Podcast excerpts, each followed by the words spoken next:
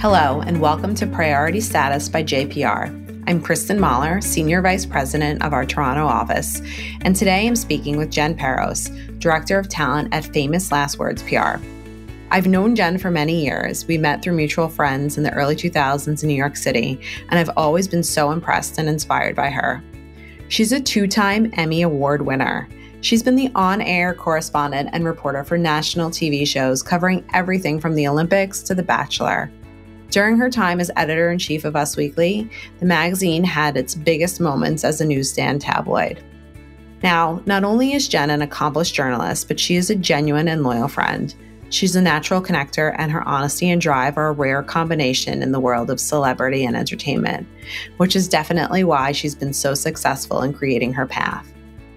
Listen in as Jen shares her answers in our Five Questions with series, including how she made the leap from journalism to the quote unquote dark side of PR, where is her favorite place to travel, and what advice she has to share with people just starting out in their careers. Hi, Jen, how are you? I'm good. How are you? I'm good. Everybody, I'm so excited today to bring Jen Peros on the podcast with us. Jen is a two time Emmy winning entertainment journalist, and she's currently working in talent relations and publicity for one of the largest international networks of fashion talent management agencies in the world. She's an innovative interviewer and storyteller, and she brings her experience as editor in chief of from Us Weekly magazine and a reporter for Entertainment Tonight, Extra, and Fox News Channel to her new role in talent publicity. Today, we're going to talk five questions with with Jen Peros and learn a little bit about her career transition to the dark side, as we call it, what travel means to her, and a little bit more about working in the celebrity world. So, welcome, Jen. Thank you for having me. I'm really excited to talk to you today. Yeah, me too. Tell us a little bit about your background. I know I just gave our listeners a little bit of that, but why don't you share sort of how you got to where you are today? Yeah. So I mean, I went to college, Northeast Pennsylvania, the University of Scranton. I majored in communications. I'm also from Long Island, New York, which was an amazing opportunity that, you know, when I, during college, I was living home in New York and I was able to intern in New York City, which I think now looking back was such a privilege to have.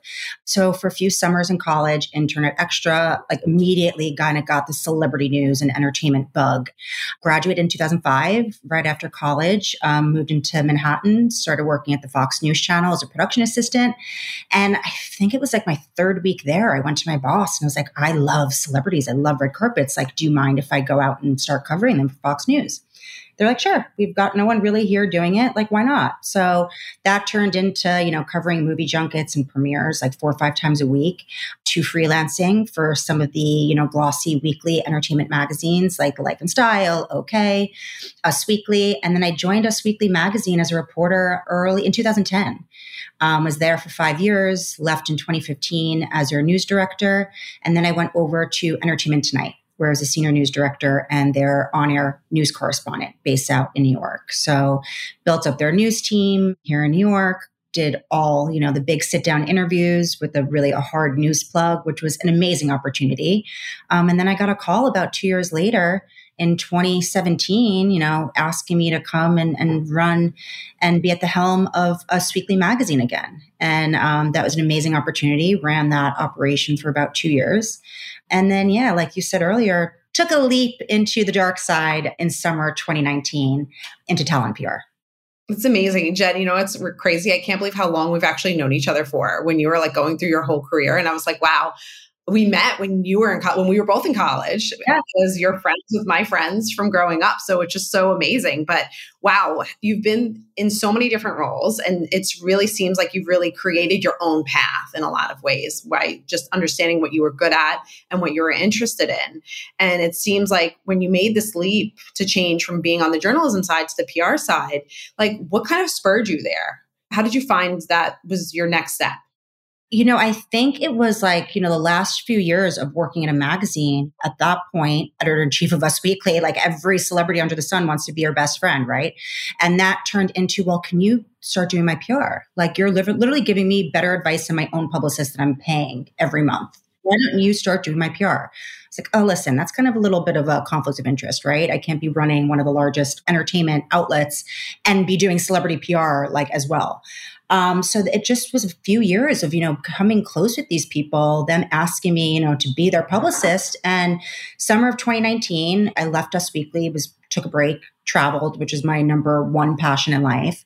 And I got a random call from a friend that was at Elite World Group Elite World Group is the world's largest network of fashion talent agencies. So, Elite Models worldwide, the Society Management, Women Management here in the US. And they were looking for somebody to come in house. They represented about 5,000 talent globally, and they were looking for somebody just come in house and build their internal PR and talent relations team. So I was like, you know what? Let's do it. Let's try. So kind of really got thrown into the mix. That was this was summer 2019 you know did all the rounds of fashion shows and really just helped their big talent that didn't have personal publicists. Everything from feature stories you know anything outside of fashion right? Because if you look at some of the biggest models in the world they're huge in the fashion sphere in the fashion world and they're on 20 Vogue covers a year, but no one really knows their first and last name. No one knows what they sound like. No one knows their stories. So I was really focusing on kind of building the personal brands of these fashion talents. And then, you know, a few months later, March 2020, COVID hits. Everybody drops their personal publicists because nobody had projects, you know, going on and they didn't want to be spending the money. And they figure, okay, our agency has an in house PR team. Like, let's use them. So it was a great crash course, you know, got thrown into doing PR for A list celebrities that were represented by Elite. And, you know, I was there for two years. It was amazing. And I, you know, took the leap of faith and went off on my own. And, and that's when I started the talent division at Famous Last Words PR in October 2021. Wow. I mean, it's just so interesting to hear that nugget of like, I'm the editor in chief of Us Weekly, and celebrities are coming to me and asking me for advice because I'm giving them better advice than their publicists. That's like speaks volume about how you did your business too. And I've known you to always be like this. You're very discreet. You're very much like, this is the path I'm following, and very professional. But that's so cool that that's how you got to where you are. Yeah. And I think, again, like, you know, like you said, and I think that's what makes an amazing publicist, an amazing journalist is, you know, just sticking to your core, always being trustworthy and honest and loyal. You and I, I don't want to age us. We've been in this industry for more than like five years now, let's say. Um, and, you know, it's like, the relationships and your contacts and your network are the most important thing that we have in our careers. And that's the thing that we really need the most to do our job successfully. So I think if you are, you know, loyal and you stay true to yourself and your core values and you make sure you do that for your clients, um, it's only going to make you succeed a little bit better in your job. Yeah, that's very good advice. It's very on point there. So you're at Famous Last Words PR. You're the lead of talent there. So tell us a little bit about the agency now. So you're a partner there. You started that division. What is the working dynamic like there? Yeah. So, um, Famous Last Words is a PR agency that was started early 2020. We are part of a network that includes the Bait Shop, which is an experiential marketing company. And, you know, the CEO and founder there, Evan Starkman, kind of found a need. You know, he was doing all these big projects for these big brands, global brands, and coming on to create these activations and events for them. And there was such a need for PR from just based on those activations that he was building for those brands. And, you know, he was in touch with so many big companies that were asking him for PR services and he just didn't have it. So early 2020, he brought in a guy named Fred Shank. Fred is an amazing brain, an amazing PR professional that really has about 20 years of experience on the big brand side, was at Porter Novelli, he was at Edelman for years. So Evan joined to really build up the branded leg of the PR agency. And, you know, Evan had been asking me for years to come on board and, you know, why don't you just join me, do PR for me and build your own agency, you know, within house. So I figured, whatever, it's not going to work out. And then, you know, a couple years later, I actually was sitting down with him and we had a serious conversation about it. I was like, okay, let's do it. Why not? You know, and I think too, at that time, when we were in COVID for like a year and a half, obviously the world stopped, but everybody just sat at home and kind of like looked at the hours in the day and you kind of realized like, all right, how do I actually want to spend 80 hours a week working? Like, you know, quality of life really mattered at that point. So I kind of figured, wow, if I actually get to do this and build something with them and build something for myself, why not? It's now or never. So Famous Last Words has a branded side of the business. And then I came in in October 21 to build up the talent side of it. So we have a robust roster of talent. We um, represent Shaun White, who obviously is the five time Olympic snowboarder, three time gold medalist, Gus Kenworthy, who is a Olympic silver medalist skier. We've got Dale Moss, most famously known for winning The Bachelorette, former NFL player and entrepreneur, philanthropist who is a dear friend and just an incredible person and talent. Adut Akech, you know, one of the top supermodels in the world. Kyle Martino, who is the former face of, you know, MLS soccer and, and now a TV analyst for Warner Brothers Discovery Plus. And I guess, yeah, I mean, just to add on to like what I was saying earlier before, like when I first started working at Us Weekly, I remember like the first day that I was working there, my boss pulled me into the office. He's like, what are your passions? Like, what do you really love? I'm like, mm, The Bachelor, I guess reality TV and sports. I love the Olympics. I love sports. So that was my beat for 10, 12 years working as a journalist, I was really focusing on sports and just the celebrity and entertainment and lifestyle aspect surrounding athletes and, and the sports world. So I've kind of found my niche and, and really just sticking with that and, you know, looking for any athletes who kind of want a little bit more, you know, that need the extra help and whether it's, you know, brands that they're building and they're creating, or whether it's philanthropy, starting a foundation, um, you know, whether they really want to build their presence in the fashion market. That's what I really have found a passion and a love for doing. And and it's been cool to kind of find that little niche. It is really interesting to think about now how sports, how athletes are so much more than athletes. Like they have a brand. They have a personal brand. The best ones are out there. They're doing so much more than just playing. Obviously, they have to have amazing talent and athleticism, but they're doing all these other things and they're bringing their passions to life. If they're really interested in like supporting youth or they're interested in nutrition or whatever, design or fashion, like those things all come out in what they're doing. And it sounds like you have such a great background for supporting them and your clients sound awesome and i know i've seen you share a little bit about them on your personal instagram but it's just so interesting how you can bring your background working as a journalist your passions and personally and bring that to life for them so it probably feels more like fun for you than it does work yeah, it's fun. And I think too, I mean, obviously sports has always has been always sports and it always will be sports. But I think even just in like the post COVID era, like the spotlight that's on these athletes. And like, as you said, you can be amazing on the field, but that's not enough anymore. It's like, what are you doing off the field? And that's what like the brands, and that's where you're actually going to get your big endorsement deals. Like, sure, you know, you could shoot a hockey puck or throw a basketball right into the net and be amazing on the court, but it's like brands want to work with talent that have more and that are actually giving back to the community and that are actually cool and have a fashionable sense. So, yeah, it's been fun to kind of like help build that for my clients and build their second careers.